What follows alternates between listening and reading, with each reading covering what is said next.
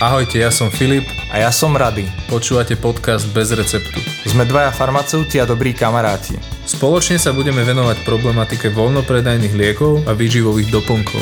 Poradíme, ako sa orientovať v lekárni, Vyhneme sa zavádzajúcim informáciám a spolu so zaujímavými hostiami nazrieme do najnovších poznatkov modernej medicíny a farmácie.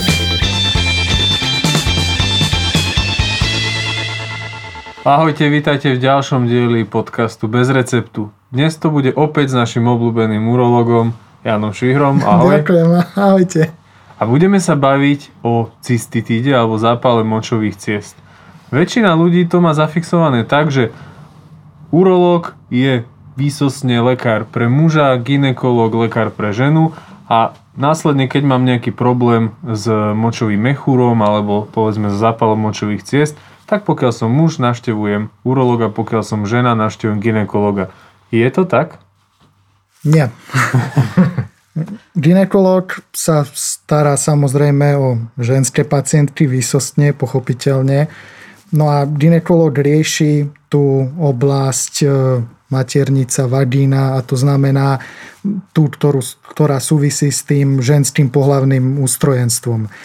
Ale urolog aj u žien sa stará teda o močový mechúr, močovú trubicu, no a samozrejme aj obličky. A obličky majú ako mužskí pacienti, tak aj ženské pacientky. Takže takisto máme dosť veľa žien, ktoré sú našimi pacientkami. No a práve dnešná téma cystitída je výsosťou ženských pacientok. Cystitída iným slovom zápal močových ciest ako často sa takýto pacient u vás v ambulancii povedzme vyskytne a čo prebieha pri takom zápale močových ciest v tom tele? Cystitida teda znamená ten, tá prípona cystitis, itis, to znamená zápal a to cyst, tá, tá časť toho slova e, značí močový mechúr. To znamená, je to zápal močového mechúra. Tento zápal postihuje z pravidla ženské pacientky. No a je to tak preto, pretože ženy majú teda väčšinou krátšiu močovú trubicu ako muži. To znamená, že tie baktérie, ktoré cystitídu vyvolajú, čiže spravidla je to bakteriálna cystitída, no tak tie baktérie sa ďaleko ľahšie dostanú tou kratšou močovou trubicou do ženského mechúra než do mužského, lebo tam je tá anatómia zložitejšia. Toto ochorenie má nejaké stupne? Alebo je to väčšinou stále nejak rovnako závažné? My môžeme o cystitíde všeobecne hovoriť e, ako o ochorení zriedkavom alebo recidivujúcom. To znamená, sú pacientky, ktorého majú raz za dlhú dobu. Proste to je takéto prechladnutie od spodu. Také opakované môžeme zadefinovať. Ale presne tak, sú pacientky, ktoré to majú opakované, ktoré to majú aj veľmi časté. Čiže samozrejme potom sa urológ musí vyjadriť k tomu, že prečo to tak je. A takisto musíme hovoriť aj o tom, že môžeme mať obyčajnú nekomplikovanú cystitídu, to je obyčajný zápal, dostanú sa tam baktérie, vyvolajú zápal, ale môže byť aj komplikovaná nejakými inými sprievodnými ochoreniami. Napríklad môže ísť o e, cystitídu pri, mm, ja neviem, vyskyte nejakej e, uretrovezikálnej fistuly napríklad. To znamená, mm, keď je tam proste nejaká, nejaká komunikácia. Čiže keď už je tam niečo, čo tam ľudovo povedané rastie, čo tam nemá rásť, čo tam nemá byť, tak sa z toho vlastne stáva komplikovaný zápal, ktorý musí takisto urológ zadefinovať a nejakým spôsobom sa k tej komplikácii postaviť. Predstavme si teraz, že som žena keďže ženy postihuje cystitida častejšie. Ako ja rozpoznám, že aha, toto môže byť aj začínajúca cystitida. Čo sú také prvotné varovné príznaky, že niečo sa v tom tele deje? Niekedy si to žena môže aj nevšimnúť, že len, len má proste nejaký nazme to diskomfort, niečo také, nejaké mierne pobolievanie v podbrušku a jednoducho to prehliada, pripisuje to celému stresu a tak ďalej. Mm, Tie príznaky sú rôzne, ale v drvivej väčšine prípadov sa zhodujú tie základné a to znamená pálenie, rezanie pri močení a bolesti podbruška. Pri jednoduchej cystitíde nebývajú teploty. To je dôležité povedať, že tá pacientka nemá teploty. Môže, ale na druhú stranu sa objaviť krv v moči. Čiže to môže byť taký príznak, ktorý vyjde si tú pacientku najviac, že nie len, že má nejaké bolesti, ale že to ešte aj krváca. Nemusí to znamenať nič dramatické, len tento obyčajný zápal, ale opäť je tam na mieste nejaké urologické zhodnotenie toho stavu. Nakoľko vieme, že toto ochorenie je spôsobené baktériami, zhruba z 80% je to Escherichia coli, vieme, e, respektíve inak sa spýtam, je opodstatnená návšteva najprv lekárne, až potom lekára, alebo rovno by mali ísť pacientky alebo kľudne aj pacienti k urológovi s týmto problémom? No, samozrejme, pre mňa by bolo pohodlné povedať, že chodte do lekárne a my budeme mať menej roboty. Že? Jasné. Ale mm, nemusí pacientka hneď utekať za urológom. E, jednoduchú nekomplikovanú cystitídu u ženy môže mm, a teda aj dobre zvláda obvodný lekár, ale vždy je lepšie, keď teda navštívi toho obvodného lekára, keď to nenechá len tak na prírodu, povedzme, lebo je mnoho takých pacientov, že proste sa vždycky iba nejako preliečia, že sa im to opakuje a že, že to tak povediac prechodia. To znamená nejaké tie urologické čaje, nejaké tie brusnice, vyživové doplnky z lekárne, o tom sa budeme baviť za chvíľu.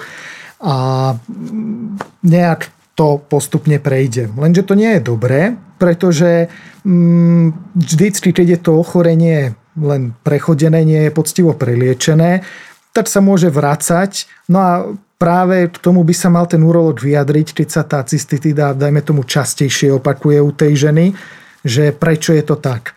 Čiže jednoduchú cystitidu povedzme, možno by tá pacientka zvládla aj v lekárni a bez návštevy toho obvodného lekára.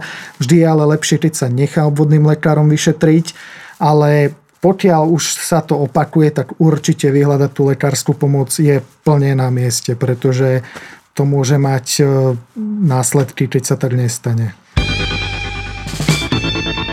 Keď sa pozrieme na ten kolobeh moču do ľudského organizmu, tak vieme, že ten moč sa vytvára v obličkách.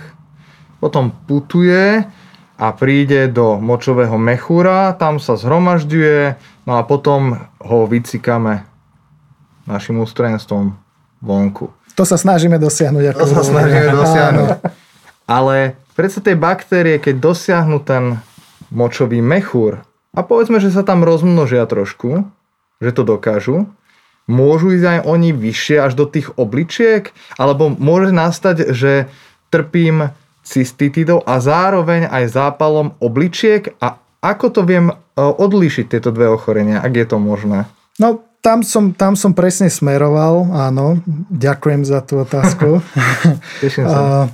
presne, presne tak to je, ako hovoríš. To znamená, pokiaľ tá pacientka len nejako prechodí tú cystitídu, uľaví si od tých príznakov, dá si nejaké lieky od bolesti, neprelieči to a tie baktérie sa ďalej množia v tom mechúri, tak oni naozaj majú možnosť ako keby šplhať vyššie po tých močovodoch, po tých trubkách, hore do obličky. No a v tej obličke môžu vyvolať zápal obličky, ktorý sa volá pielonefritída. Rozdiel medzi cystitidou a pielonefritidou je taký, že pielonefritida je už vážnejšie ochorenie, kde už bývajú aj teploty, čiže light to v podstate spozoruje takto. Bývajú tam bolesti nielen v podbrušku, ale pri pielonefritide teda bolia tie kríže, tá oblasť. No a mm, tam v podstate teplota znamená, že tie baktérie sa môžu začať číriť do krvi. My ako urologovia musíme sa vždycky postaviť k tomu tak, že musíme rozlíšiť dve ochorenia, dva typy tej pyelonefritídy. Jedna sa volá neobštrukčná, druhá sa volá obštrukčná. Tá neobštrukčná je jednoducho zase to, čo som už hovoril minulé, sme inštalatéri, čiže nie je tam obštrukcia, to znamená, v tých trubkách nie je žiadna prekážka. Tie baktérie tam jednoducho voľne vyšplhali do obličky, vyvolali zápal, pacient musí dostať antibiotika. Vieme to väčšinou pomerne jednoducho zhodnotiť a to je ultrazvukom. To znamená, keď urobím ultrazvuk takejto obličky, vidím tam nejaké zapalové zmeny, ale hlavne nevidím tam hydronefrozu. To znamená dilatáciu dutého systému obličky, inými slovami, že sa tam nezhromažďuje v tej obličke moč, že voľne odteká cez močovod do mechúra. V tom druhom prípade, v prípade tej obštrukcie, čiže prekážky, keď tam je nejaká, typicky to býva kamienok v močových cestách. Môže to byť ale čokoľvek iné, môže tam byť prirodzené zúženie v tom močovode, ktoré tam bolo proste od narodenia, môže to byť následkom nejakého poranenia, nejakého predchádzajúceho zápalu, môže to byť aj následkom nejakého nádoru, ktorý tam rastie. Proste tých príčin je strašne veľa. No tak v tomto prípade sa stane to, o čom sme sa bavili už pri hyperplázii prostaty. To znamená, v tej obličke sa zhromažďuje moč, pretože je tam nejaká prekážka, v tomto prípade teda v močovode je prekážka a ten moč tam stojí a správa sa ako dokonalé kultivačné médium pre baktérie. Ideálna teplota, dostatok živín. To znamená, že tie baktérie sa tam začnú množiť. No a keď sa tam tie baktérie pomnožia, tak oni nemajú v podstate kam odchádzať, pretože je tam tá prekážka, je to tam upchaté respektíve oni ani nechcú byť odtiaľ odplavené a postupujú ďalej do obličky, ktorú ničia a ďalej sa dostávajú do krvi. A to znamená, že vyvolávajú bakteriémiu a môže to smerovať až k sepse laicky povedané k otrave krvi, ktorá môže skončiť až zlyhaním orgánov a v tom najhoršom prípade až smrťou pacienta dokonca. Čiže toto je akutný životohrozujúci stav, obštručná pielonefritída, ktorá môže skončiť veľmi zle ten hníz sa tam zhromaždí v tej obličke a my ako urológovia tam musíme jednoznačne zasiahnuť, operovať toho pacienta alebo pacientku a ten moč odstrániť von z tela, urobiť tam proste cestu, ktorou to bude odtekať von a neskončí to fatálne. A potom, keď urobíme tú cestu, tak potom zaberajú aj antibiotika. Čiže asi takto. Ja by som sa vrátil ešte k tej cystitíde, lebo toto bol už taký závažnejší problém, až ma mrazilo tej cystitíde. Povedzme, že som ju teda dostal, cítim príznaky. A existuje nejaké pravidlo, povedzme, že ja som sa dočítal, že také pravidlo troch dní, pokiaľ do troch dní neustúpi e, cystitída na základe nejakej povedzme voľnopredajnej liečby, tak vtedy by sme mali navštíviť lekára, ktorý nám pravdepodobne predpíše antibiotika. Je toto založené na pravde, alebo sa to takto v praxi nevyskytuje? Mm, áno, v podstate to odpoveda tomu, tomu čo som povedal. Čiže mm, môže si pacientka, pacientka, lebo u, u muža je väčšinou tá cystitída komplikovaná hneď kvôli tej zložitejšej anatómii. Čiže pacientka si môže dovoliť počkať a keď sa jej to nezdá, tak potom ísť k lekárovi, alebo, alebo keď sa to teda opakuje. Pri tej e, cystitíde mm, je dôležité si uvedomiť, že mm, naozaj veľa pacientiek to má tak, že, že oni vedia, že prechladla som od spodu, proste bola zima, mala som, ja neviem, bola som v studených plavkách mokrých, som sedela kde v chlade a proste sa to stalo. Čiže niekedy mnohé vedia, že čo sa stalo a potom, keď sa to raz za čas stane, no tak sa môžu preliečiť aj nejako samé. Pokiaľ ale sa im to už opakuje častejšie, tak nastupuje ten lekársky dozor, tá lekárska liečba. Mm, prvý krok sú teda antibiotika zvolené podľa skúseností, ale ako náhle sa to už opakuje, tak potom prichádza e, do úlohy odber moču kultivačne. To znamená, vyšetríme moč na kultiváciu a to znamená, že pacientka sa vymočí do sterilnej skúmavky, ktorá sa odošle na mikrobiológiu a tam pár dní sa pestujú tie baktérie a podľa tých baktérií vypestovaných sa cieľene zistuje, aké antibiotika tie baktérie zabíjajú. Ono našťastie, ako sme sa bavili, väčšinou je to tá E. coli, mm-hmm. lenže bohužiaľ bakteriálna rezistencia na antibiotika je obrovský problém a čím ďalej, tým je to horšie No a potom už naozaj mm, máme aj také pacientky, že jednoducho je to rezistentné na mnohé antibiotika a musíme voliť také, ktoré už ani nie sú v tabletkovej forme, ale len vo forme lieku, ktorý sa podáva do žily, čiže v podstate cez, cez injekciu.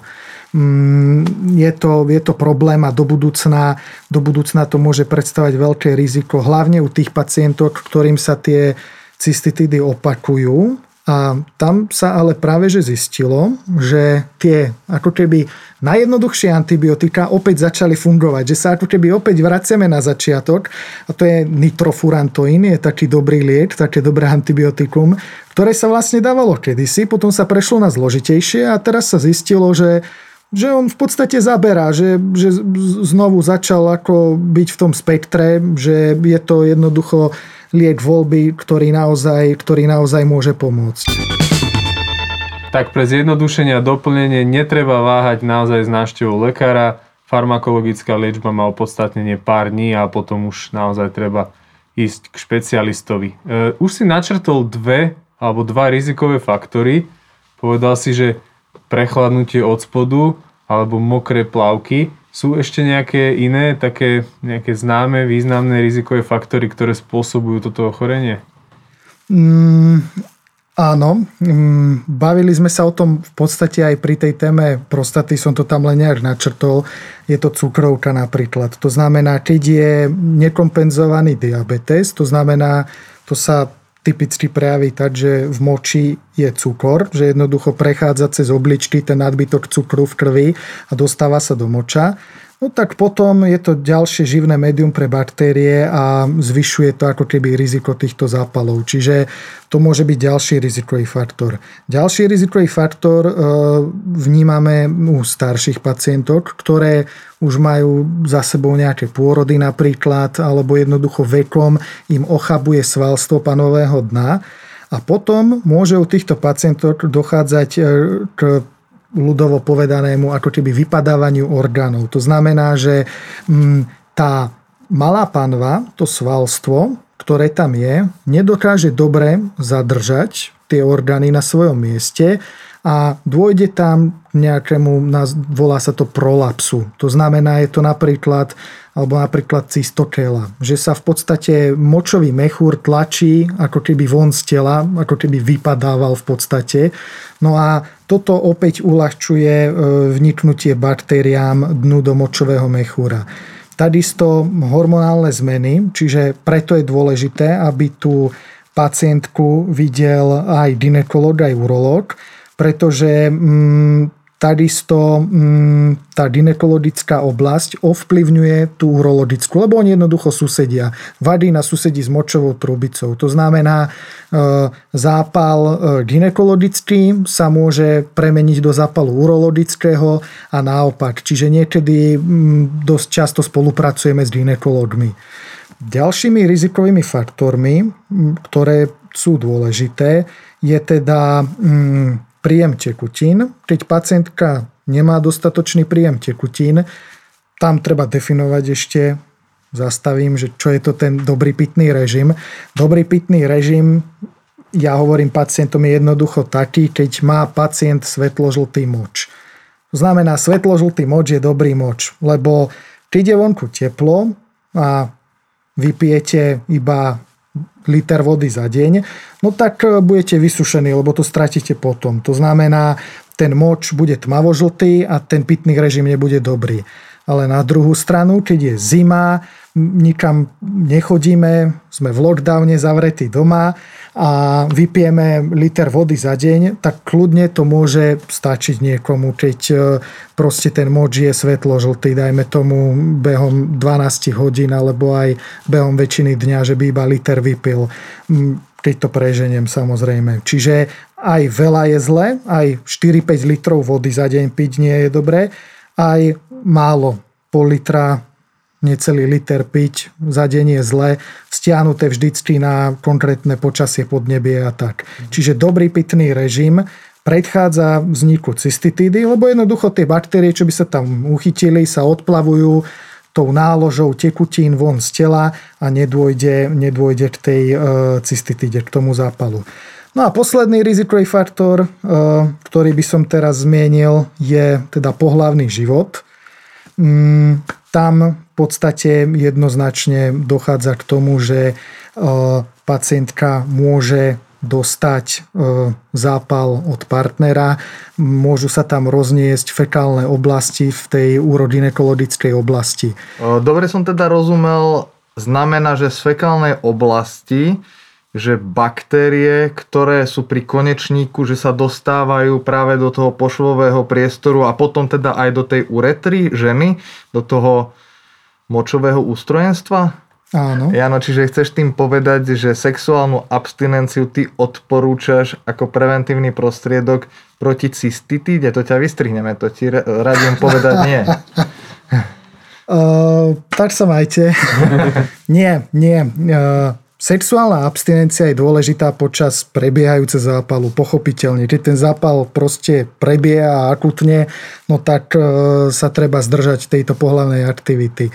Mm, všeobecne, ale čo môžem poradiť pacientkám, ako predchádzať tým zápalom, tak tam je niekoľko jednoduchých krokov. Samozrejme, sex nemusia vylúčiť, to by tak príroda nezariadila ale ide o tú intimnú hygienu dôležitú. Pacientky určite poznajú, mm, ako správne v podstate po, e, po tom, ako sa idú vymočiť, ako sa musia vytrieť toaletným papierom, to znamená, aby neroznášali e, z tej fekálnej alebo ginekologickej oblasti baktérie do tej urologickej oblasti, ale opačne sa musia vytrieť. To je jedno odporúčanie. No a ďalšie odporúčania sú jednoduché.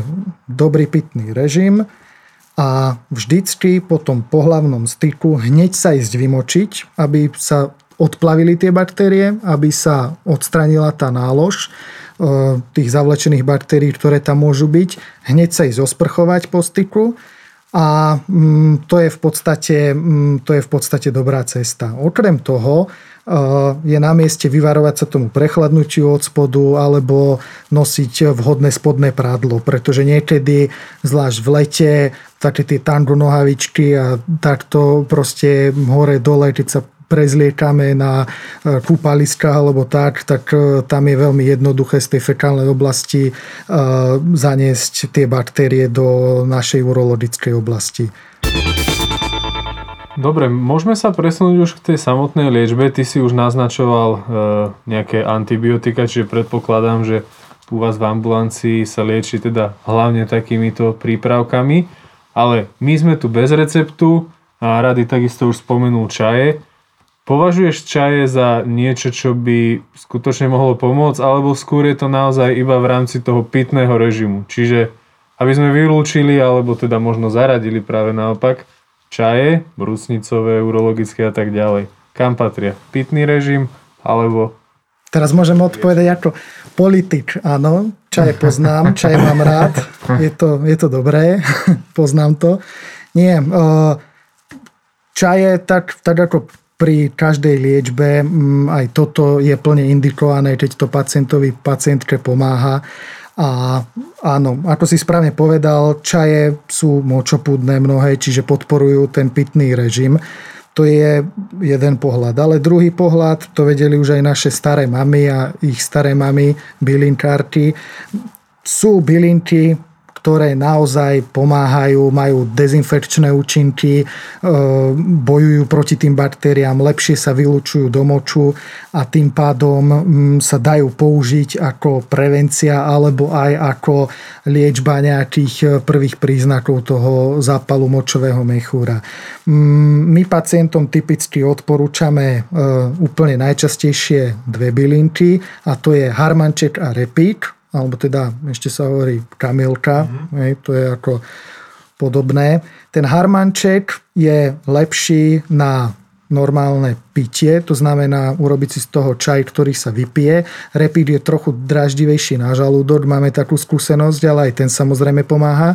A repíd je zase dobrý na také vonkajšie použitie, na také aj na hojenie ran, dajme tomu, a na na takú, nazvime to, dezinfekciu toho genitálu.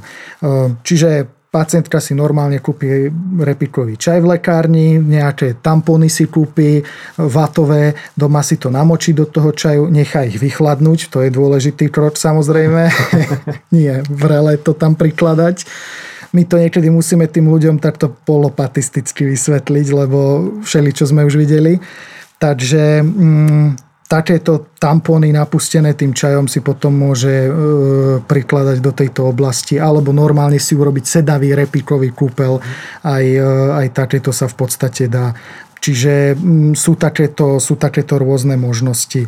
Mm, takisto sa môžeme baviť napríklad o brusniciach. To je, to je veľká téma v urológii, pretože boli na to aj nejaké štúdie. Ja som predtým pracoval v Českej republike na pracovisku, kde vo veľkom skúmali brusnice a zistili, že naozaj tá účinná látka má vplyv pozitívny na boj proti zápalom močového mechúra ale musí byť dostatočná koncentrácia. To znamená, že zjesť len tak malú hrst brusníc úplne nepomôže. Nie je to na škodu nikdy, ale proste nie je to určite liečba, že si dám brusnice a všetká bolesť zázrakom pomenie. Čiže musí tam byť dobrá koncentrácia tej molekuly a e, opäť tá liečba musí byť vedená urologom. To by som ešte trošku raz chcel zdôrazniť, že mm, je rozdiel medzi tou nekomplikovanou cystitidou, ktorá sa stane raz za čas, medzi tou komplikovanou, ktorá nadvezuje na nejaké iné ochorenie, ktoré my musíme zdiagnostikovať a ideálne vyliečiť, napríklad tú fistulu, lebo pokiaľ tam tá fistula proste bude, no tak e, tie zápaly sa budú opakovať a žiadne ani brusnice, ani čaje, ani antibiotika nepomôžu, lebo sa to bude vrácať stále a stále. Máme ale aj také pacientky, ktoré majú opakované zápaly vždycky po pohlavnom styku. Proste mm, niekedy to tak býva, mm, ja neviem, partnery odmietajú dať si prezervatív, čo je niekedy tiež ako do, dobrá e, metóda prevencie zápalu, kondómy. E, no a u týchto, u týchto pacientiek potom volíme takú metódu, že im dávame tzv. jednorázové antibiotika. To je Eh, tak sa dá použiť napríklad aj ten nitrofurantoín, eh, to sú, alebo fosfomicín, to sú, to sú také antibiotika, ktoré mm, pacientka už je jednorazovo, keď cíti, že no áno, mali sme ten sex, už na mňa niečo ide a oni sa ďaleko lepšie vylúčujú eh, v moči než v iných častiach tela a takisto aj napríklad kotrimoxazol. Je taký, som teraz čítal v takom článku, to znamená, tieto, tieto látky môžeme podať a jednoducho tej pacientke pomôžu bez toho, aby to robilo nejakú bakteriálnu rezistenciu veľkú, bez toho, aby tie antibiotika mali nejaké nežiaduce účinky. Čiže je to taká dobrá metóda liečby, jednorazová, rýchla, efektívna a pacientka v podstate zápal nerozvinie a nemá ťažkosti. Ja ešte sa vrátim k tým voľnopredajným. Ešte máme dve molekuly v podstate. Ja si zoberiem enzymy a ty sa potom spýtaš na tú druhú molekulu. Enzymoterapia. Na mňa vyskakuje z každého rádia. Počujem o tom, že si mám dať určité enzymy a že to mi pomôže pri rôznych diagnózach, vrátane cystitidy. Ja Máte som, nejaké skúsenosti? No, ja, ja som to teraz e, tak analyzoval, lebo som sa pripravil. Uh-huh. Hej, nešiel som okolo, že idem na rozhovor. poviem to na rovinu. A e, všimol som si, že tá enzymoterapia je dosť rozšírená v Rusku, že dosť ruských článkov e, o tom bolo, že, že Rusi sa tejto téme venujú a tie štúdie vyzerali, že, mm, že sú kvalitne postavené, maj, majú proste svoje opodstatnenie.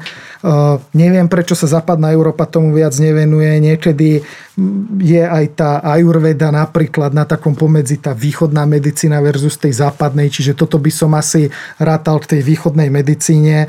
Uh, znovu sa budem opakovať, pokiaľ to pacientom, pacientkám pomáha, tak e, nemáme nejaký dôvod im to nepodať, ale samozrejme my musíme viesť tú liečbu a musíme vylúčiť tie iné príčiny, pretože ináč by to bolo len proste hádzať hra hostenu a e, tie zapaly by sa vracali. Mm, sú ale určité situácie, kedy už varíme proste z vody, že naozaj už nevidíme niekedy inú cestu. To sú napríklad močové mechúre, ktoré sú po ožiaroch. Čiže u pacientov, ktorí mali nejakú rakovinu v minulosti, ktorá sa úspešne vyliečila, ožiarila sa. Lenže to žiarenie je veľmi ťažké sústrediť len napríklad e, na tú prostatu alebo na, na, na tú maternicu alebo proste ten daný orgán. A to žiarenie jednoducho do istej miery postihlo aj mechúr. A ono sa to, tí pacienti si myslia, že drakovina vyliečená, sme v pohode, 10, 15, 20 rokov žijú bez ťažkostí a po tých 20 rokoch prídu k nám k urologom, lebo majú to, túto chronickú pozdradiačnú cystitídu, tak sa to volá v podstate odborne. No a mm, tam potom už zlyháva samotná funkcia toho mechúra a je veľmi ťažké to liečiť, lebo my v podstate nevieme ako keby obnoviť ten mechúr do pôvodného stavu, lebo proste sa to nedá zatiaľ. Do budúcna možno budú nejaké 3D tlačiarne, nejaké autotransplantácie, kmeňové bunky alebo niečo také, ale zatiaľ, zatiaľ nič také nemáme, čiže u týchto pacientiek potom e, naozaj skúšame aj rôzne enzymoterapie alebo hyperbarickú komoru, to, to zaberá do istej miery a niekedy to ale skončí až odstránením močového mechúra. Čiže... Paradoxom k tým firmám s enzymami je, a ty si pravil, že sú orientované tie, tie štúdie hlavne na východ, tak ide o nemecké firmy pri tých dvoch najväčších enzymoch, to je taký paradox. No ale vrátim sa ešte predtým, než sa spýtam na tú ďalšiu molekulu. Mm-hmm k tej skupine rastlín z čelade erikáce, kam patria aj brusnice. Oni kedysi mali claim alebo zdravotnícke tvrdenie, že fungujú proti zápalom močových ciest a potom ho stratili a to sme v tej dobe teraz, čiže ho nemajú, čiže ako náhle nájdete produkty, ktoré obsahujú brusnice a iba brusnice, nemôže byť na nich napísané, že pôsobia proti zápalom močových ciest, je to proti pravidlám európskej legislatívy. A napriek tomu ty si povedal, že ste ich skúšali a že boli účinné a teda javia sa ako, ako efektívne. Tam ide o tie proantokianidíny, ktorých musí byť naozaj niekoľko desiatok miligramov. No, ale napríklad vres z tej istej čelade, tak ten má toto tvrdenie. Čiže je to celá tá skupina a myslím Áno. si, že, že v tomto v pohode. Ale poďme teda k tej ďalšej molekule a to je demanóza.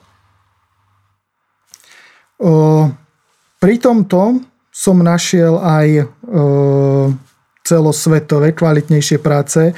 Aj teraz prebiehajú nejaké klinické skúšky a vyzerá, vyzerá to slubne. Tam to je vlastne sacharid, ktorý blokuje naviazanie baktérií v tom mechúri e, na stenu močového mechúra No a takýmto spôsobom v podstate im bráni, aby, aby jednoducho ten zápal vyvolali. Čiže toto funguje. Tu by som možno ešte e, povedal o tom, že teraz e, venuje sa tomu môj kolega, kedy z toho pozdravujem.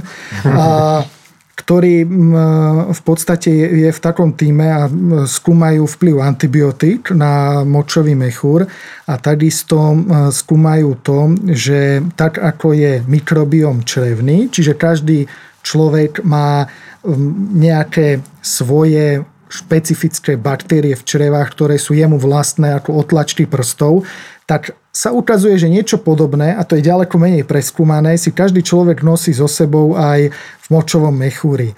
To znamená, že toto opäť môže zohrať veľmi dôležitú úlohu pri tom, aký zápal sa tam vyvinie, pretože zápal znamená, že tam dôjde k nejakej nerovnováhe medzi tými baktériami, nejaká z tých baktérií začne dominovať.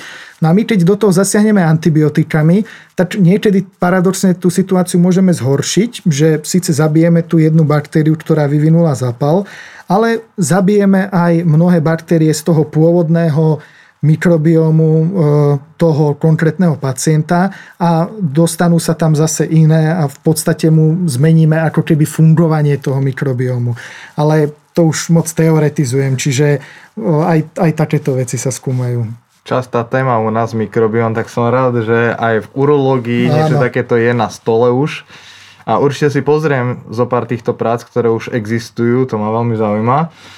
Filip, skúsiš zosumarizovať, čo sme sa dneska dozvedeli o cystitíde? Skúsiť to môžem, môžeš ma doplniť. Tak e, aby som to tak v jednoduchosti povedal, ako som vravel, pokiaľ dostaneme cystitídu, ktorá je teda ochorením alebo zápalom močových ciest, môžeme skúsiť e, navštíviť lekáreň a hľadať nejaké prípravky, ktoré by nám mohli pomôcť, ale naozaj maximálne 1, 2, 3 dní, potom treba ísť za špecialistom, za lekárom, za urologom alebo za obvodným lekárom, ktorý nám nastaví liečbu podľa svojho uvaženia a je to asi to najvhodnejšie riešenie.